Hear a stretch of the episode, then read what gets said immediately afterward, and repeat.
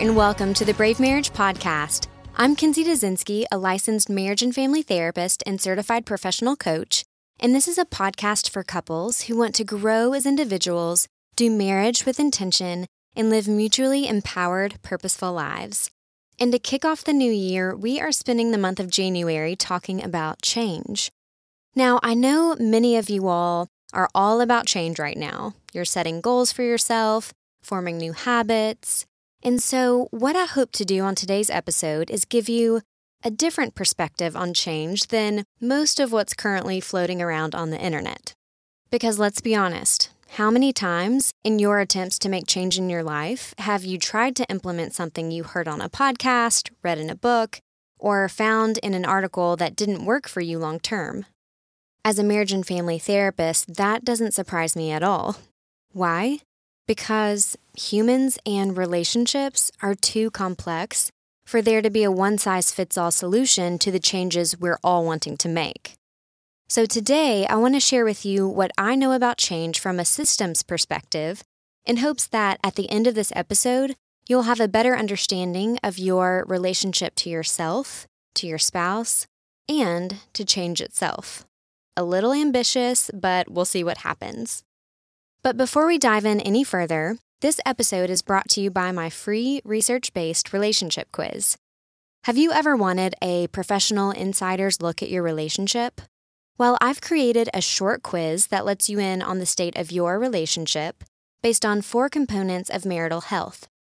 After taking the quiz, you'll receive an immediate score, plus a description of your score will be sent straight to your inbox, followed by one action step, next steps to take, and one prayer for your marriage. To get in on that free resource, just visit bravemarriage.com slash quiz. Again, that's bravemarriage.com slash quiz. So, as a marriage and family therapist, I am trained according to something called systems theory, which is a theory developed in the 1940s by a biologist, a mathematician, and a social scientist that basically helps us to make sense of a complex world. It's a way of helping us understand interaction within and between living systems. So, on a smaller level, examples of living systems include our cells, our brains, and our bodies. On a larger level, examples of living systems include our marriages, our families, communities, and societies.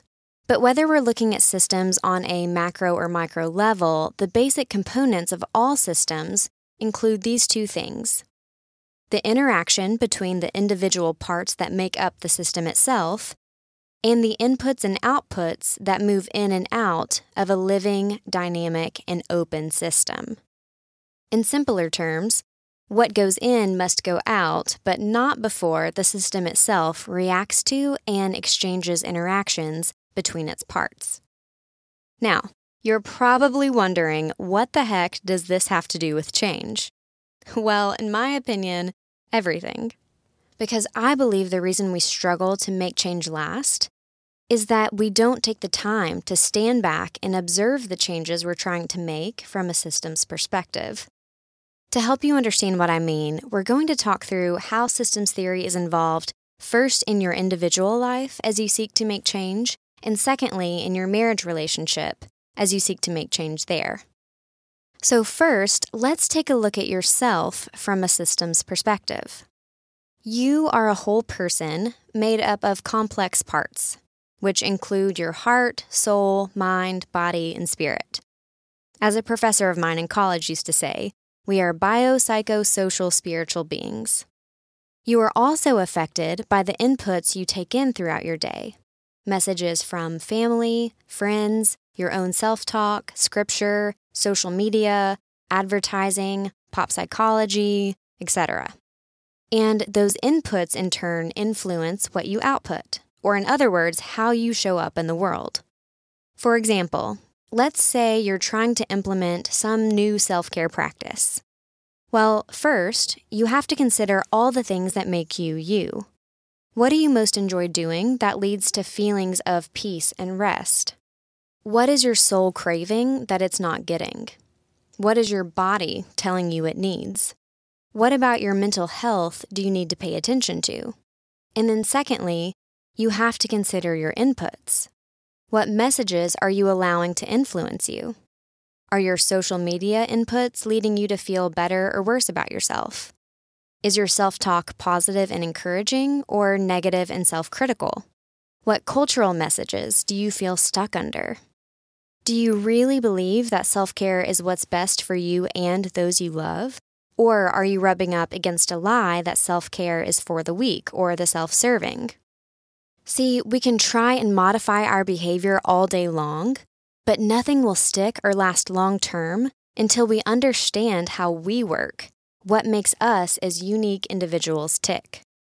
If I try to start a new self care practice, but it doesn't align with my body, or if my mind and heart isn't fully on board, or if I'm allowing certain messages lead me toward shame and guilt about practicing self care, how effective do you think I'm going to be in making my self care practice last, right? So, given that so many of us don't look at what we're trying to change from a systems perspective, it's no wonder then that when we've tried to work out before, or tried to get up earlier, or tried to do anything outside of our set norm, we either tend to struggle through it or we tend to give up and revert to our old ways. See, systems theory suggests that we are self regulating systems that will always prefer our set norm over change, even when the change we are trying to implement is for our good. But when we understand ourselves from a systems perspective, we're able to treat our lack of change not as failure, but as feedback. Feedback that lets us know what part of the system is resisting the change we're trying to make. So that's an illustration of what systemic change looks like within yourself. Now, I want to give you a glimpse into what systemic change looks like in your marriage. So, when you get married, you become part of an open living system that we call marriage. And that marriage quickly takes on a life of its own as you two interact and establish a set norm. And here's the thing your set norm that you establish early on is either healthy or unhealthy, functional or dysfunctional. That's why I personally am so, so passionate about working with couples in their first few years of marriage.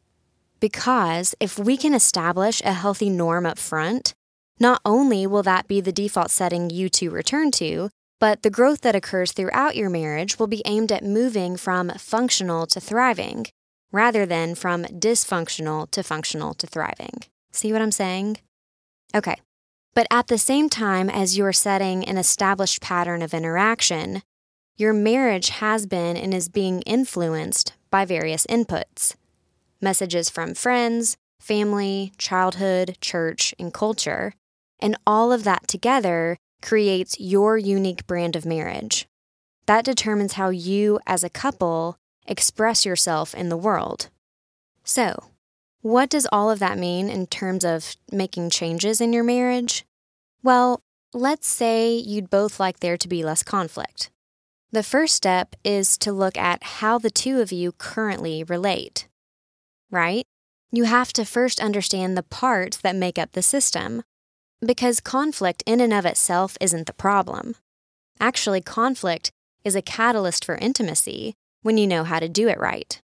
The problem is how the system, your marriage, is interacting around conflict and being influenced by outside inputs. So, does one of you typically start the fight while the other fights back? Or does one of you typically start the fight while the other shuts down? Where in the process of conflict are you two getting stuck? And then, what messages are you taking in? Perhaps you've inputted messages from different sources, such as, don't let the sun go down in your anger, choose your battles, I can't believe your spouse treats you that way. Or you deserve better. Okay, well, all those inputs do is help you temporarily modify your behavior while developing a negative attitude toward your spouse. Do you see the problem here? How can you work toward your goal of engaging in less conflict if you don't know how both of you and others are contributing to the very problem you're trying to fix? This is why so many of us end up doing more of the same that doesn't work in the end, like continuing to nag or complain to no avail. Or we end up changing our behavior in a way that avoids the issue rather than resolves it, such as shutting down or disengaging because that feels better than fighting. Does that result in less conflict? Sure, momentarily. Does it create healthy, lasting change? Not so much. So please hear me clearly on this point. With the exception of any type of abuse, when we try to make change in our marriages and things don't work or stick, it's hardly ever because our marriage is doomed or because our partner is the problem. It's almost always because we haven't taken a step back to look at the issues in our marriages as feedback as to what's not functioning properly within the system. Remember, it's not failure, it's feedback. Can you begin to see the implications this has for our lives and marriages as we seek to make change that lasts? Yes, it's complex, but it's also encouraging. What I find most encouraging about approaching change from a systems perspective is that you can use this knowledge of systems to arrive at your goals from any number of directions. Because, as I said in the beginning, change isn't a one size fits all process, especially not from a systems perspective.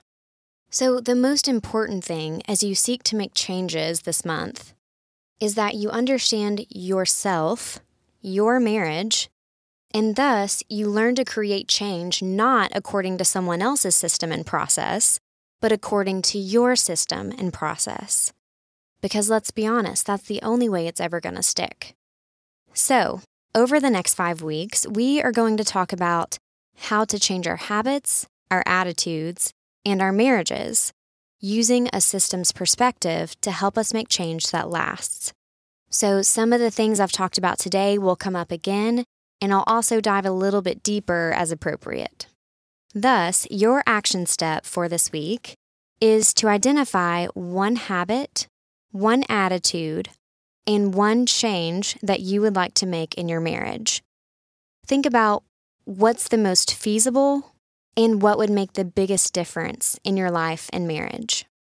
And also know that if you would like more help with this beyond the podcast, I'm available for couples coaching and marriage therapy in Lexington, as well as for couples coaching or consultations online or over the phone. My prayer for you this week is that you would see evidence of God doing a new thing in you, and that because of that, you wouldn't lose hope but you would trust him for the process. I seriously can't wait to talk to you next week.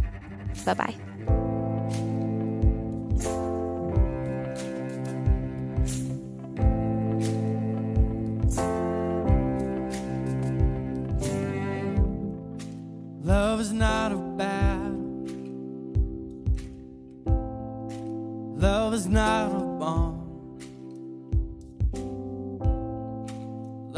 Just as fragile